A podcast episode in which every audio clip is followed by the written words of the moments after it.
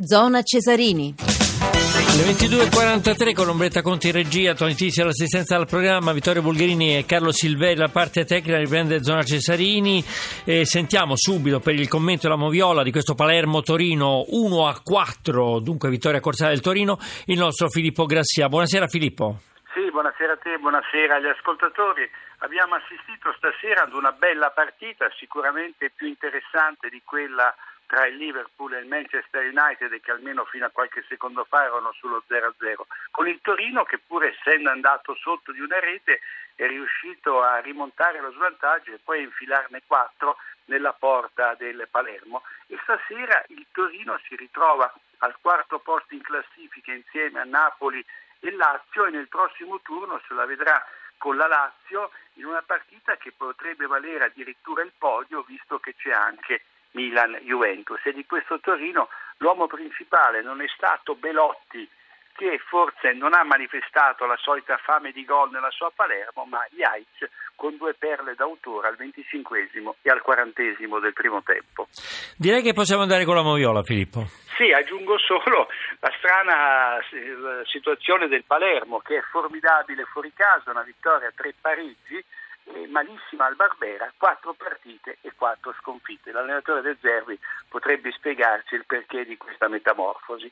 Dicevi la Moviola, al quarto minuto Granata vicina al vantaggio, Pelotti smarca nell'area siciliana Benassi che in posizione regolare si fa ipnotizzare da Posavez al quarto minuto.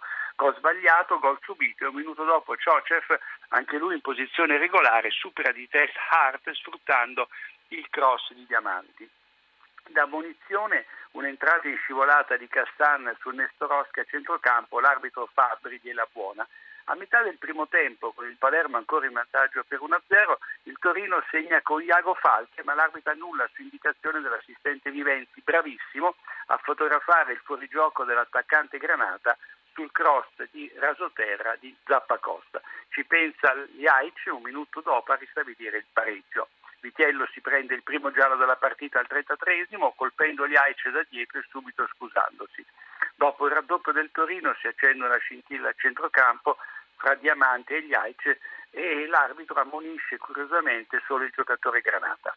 La Goal Line Technology, siamo al quinto della ripresa, conferma che il tapin di Baselli sull'assist di Iago Falche è stato rinviato da Posavez, il portiere del Palermo, quando il pallone aveva superato completamente la linea di porta poi Rispoli sfiora la seconda segnatura dal Palermo dopo essere partito in fuorigioco, un fuorigioco non rilevato e infine Andelkovic stende per due volte Velotti e la munizione arriva solo al secondo fallo. Infine, come sappiamo bene, la partita terminata eh, sotto la luce dei telefonini piuttosto che sotto quella dei riflettori che facevano i capricci. Eh sì, perché c'è stato qualche problema per quanto riguarda l'impianto di illuminazione. Tu prima nominavi Liverpool-Manchester United, siamo a meno di un minuto e mezzo dalla termine della partita, il risultato è ancora 0-0. Si sta riprendendo un po' il Chelsea di, di Conte che ieri ha battuto il Leicester 3-0, dunque insomma è un campionato ancora molto aperto quello della Premier League, eh, Filippo.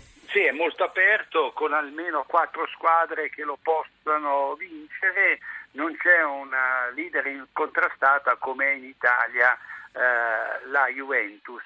Ed è curioso che la stessa cosa accade in tutti gli altri campionati perché il Bayern di Ancelotti stenta e in Spagna c'è una bella folla ai vertici della classifica. Mentre in Francia all'inizio di Balotelli, insomma, sta in testa la, eh sì, addirittura campionato. 23 punti. Alla Liga, sì. certo, certo. Torniamo invece al nostro campionato, Filippo.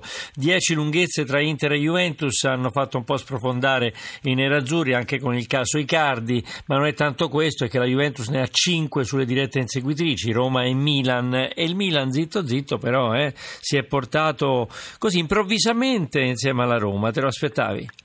Ah, devo dire che non me l'aspettavo, ma eh, bisogna fare i complimenti a Montella perché? Perché l'ex allenatore di Fiorentina e Sandora sta sfruttando al meglio il materiale a disposizione. L'aveva fatto anche nella sua prima annata a Firenze quando con tutta la rosa nuova aveva creato una bella squadra già alla prima eh, di, eh, di campionato e soprattutto bisogna dargli atto di aver eh, dato importanza a un giocatore come Kucica che si sta rilevando, rivelando eh, diciamo, un po' il leader della squadra al di là del gol che ha segnato bellissimo ieri sera al Bentegodi e sabato nel posticipo, nel secondo posticipo ci sarà Milan-Juventus. Esatto, esatto. Ne vorrebbe approfittare la Roma perché c'è il Palermo in casa domenica. Eh sì, sì, insomma la Roma potrebbe sicuramente approfittarne anche se il Palermo, come dicevo nell'intervento precedente, fuori casa non ha mai perso.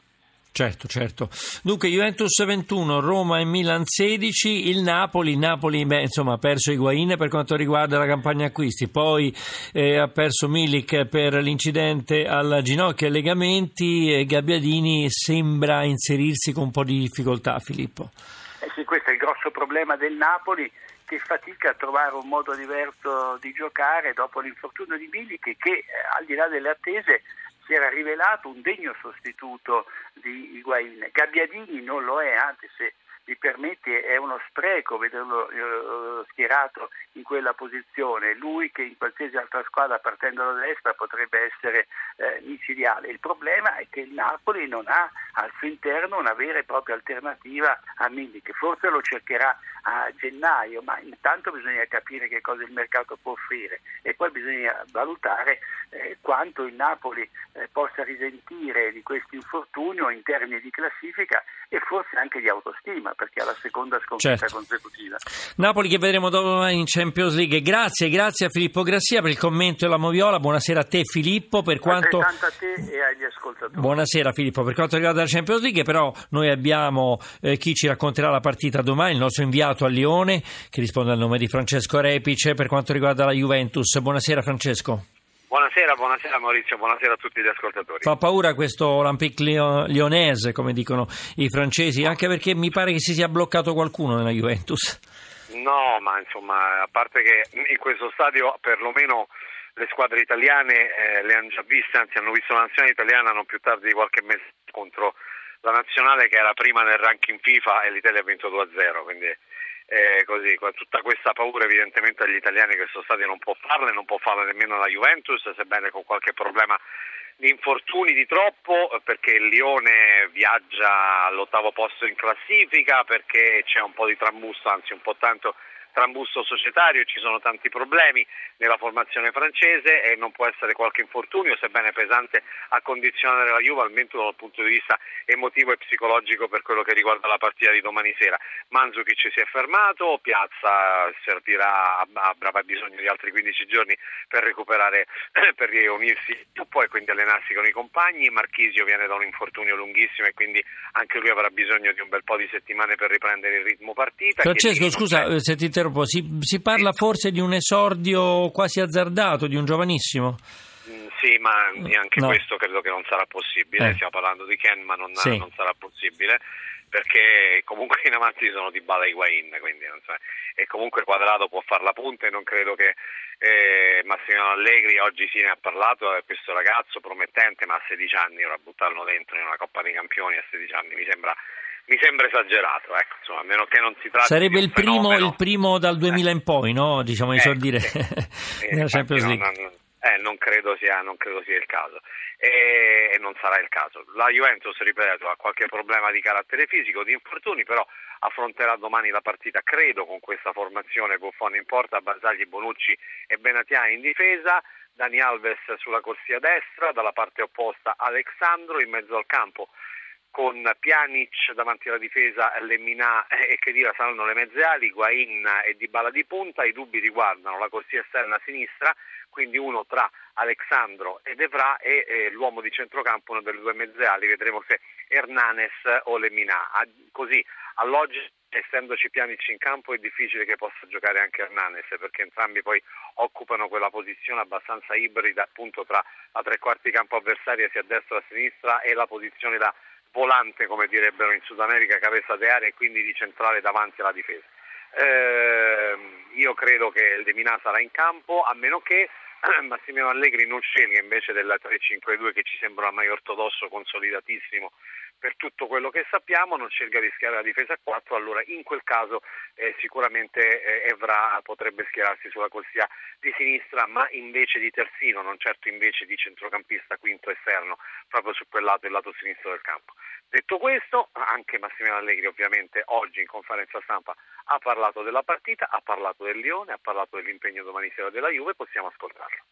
E sicuramente la squadra farà una prestazione importante per poter affrontare questo Lione, che il Lione è una squadra noiosa perché soprattutto in casa ha giocatori di, di qualità davanti a Fekir, la Casette, è una squadra organizzata e gioca in casa diversamente da come gioca in trasferta. Quando si gioca le partite di Champions non ci sono momenti difficili e momenti facili. Il Leone eh, a Siviglia ha fatto una buona partita, l'ultima partita che ha giocato a Nizza è stata una partita dove sono andati sotto subito dopo due minuti e quindi è stato difficile recuperare. Domani sarà una partita complicata perché le partite di Champions sono tutte difficili da giocare sia per loro che per noi. Francesco Rapice il nostro inviato a Lione per la partita domani di Champions League tra Lione e la Juventus. Francesco, la Juventus l'hai commentata te eh, contro eh, l'Udinese, non è parsa proprio insomma, la grande Juventus, però riesce a vincere anche delle partite che insomma, magari si mettono male. Tra l'altro c'è stato un ulteriore papera di Buffon. Sì, non sta giocando bene la Juve.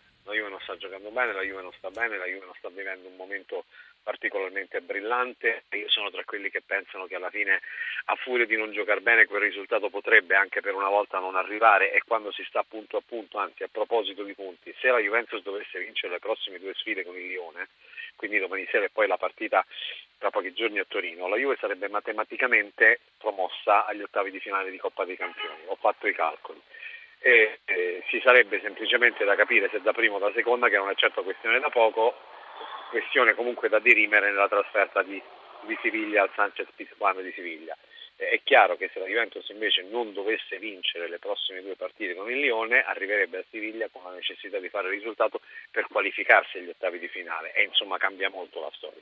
Ancora, detto questo, però la Juventus non sta giocando bene, la Juventus ha dei problemi secondo me dal punto di vista fisico, ma anche della consunzione fisica, ecco, diciamo così, in difesa dove ci sono degli uomini che tirano la carretta ormai da sei anni, mi riferisco a Barzagli, a Bonucci e a Chiellini e alla fine sia i tendini, i muscoli e le ossa presentano a questi giocatori il conto della carta d'identità è comunque una squadra che in difesa non accetta più l'uno contro uno che era tipico del 3-5-2 per esempio di Antonio Conte, adesso spesso i difensori della Juve chiamano gli esterni di centrocampo a dare una mano nel pacchetto difensivo proprio perché non riescono ad affrontare nell'uno contro uno giocatori rapidi ma anche potenti ma che spostano il pallone in orizzontale con una grande bravura tecnica e questo sguarnisce proprio quella linea mediana che era abituata proprio grazie a quel modo a vivere di superiorità numerica, a portare molti uomini sopra la linea del pallone. Così non è in questo momento il motivo per cui la Juve non brilla, ma è comunque sempre una grande squadra. Certo, certo. Però dalle tue parole sembra che la Juventus si sia preoccupata più della fase offensiva anche per quanto riguarda il mercato, fidandosi anche dell'anagrafe, insomma, della difesa che come dici tu comunque sia comincia a scricchiolare per quanto riguarda la resistenza fisica. Perché comunque eh, Benatia è sempre un difensore che ha avuto dei problemi, è, è difficile che possa giocare tantissime partite consecutive perché ha sempre avuto negli ultimi anni, negli ultimi due anni dei problemi fisici e muscolari.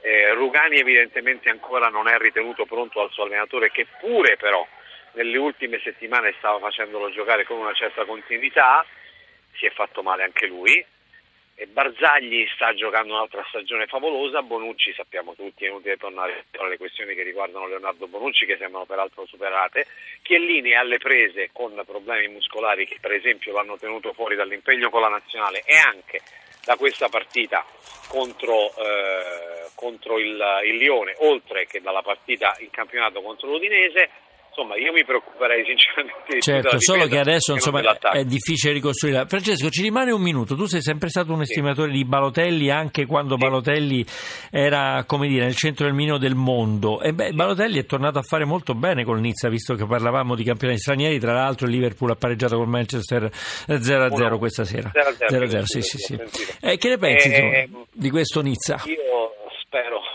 spero sinceramente che non si tratti di un fuoco di paglia. Eh, non ho rapporto di alcun tipo di amicizia, di conoscenza con Mario Balotelli, ho un rapporto semplicemente professionale del ciao ciao dell'intervista della battuta a fine partita quando vestiva la maglia azzurra. Beh, l'hai sempre apprezzato.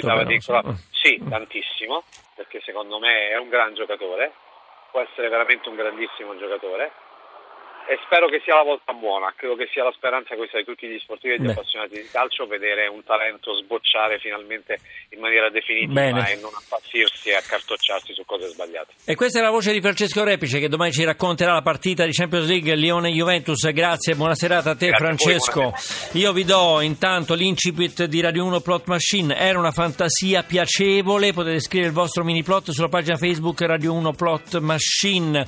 Zora Cesarini è un programma a cura di Riccardo Cucchi, si ringraziano Tony Tisi per l'assistenza al programma, Giorgio Favilla per l'organizzazione, alla parte tecnica questa sera grazie a Vittorio Bulgherini e Carlo Silveri che ci hanno condotto in console, la regia di Ombretta Conti, il podcast zonacesarini.rai.it, la pagina Facebook Radio 1 Sport, il nostro sito radio1sport.rai.it, domani noi andremo in onda sempre su Radio 1 dalle 20.40 c'è la partita di Champions League Lione-Juventus con Francesco Repice, dopo il GR ci sarà eh, come detto prima prima Radio 1 Plot Machine con Vito Cioce, Daniela Mecenate e la scrittrice Maria Silvia Avanzato. Diamo allora la parola alle importanti eh, notizie del eh, GR1 da Maurizio Urgeri, la più cordiale. Buonanotte a voi tutti che ci avete seguito.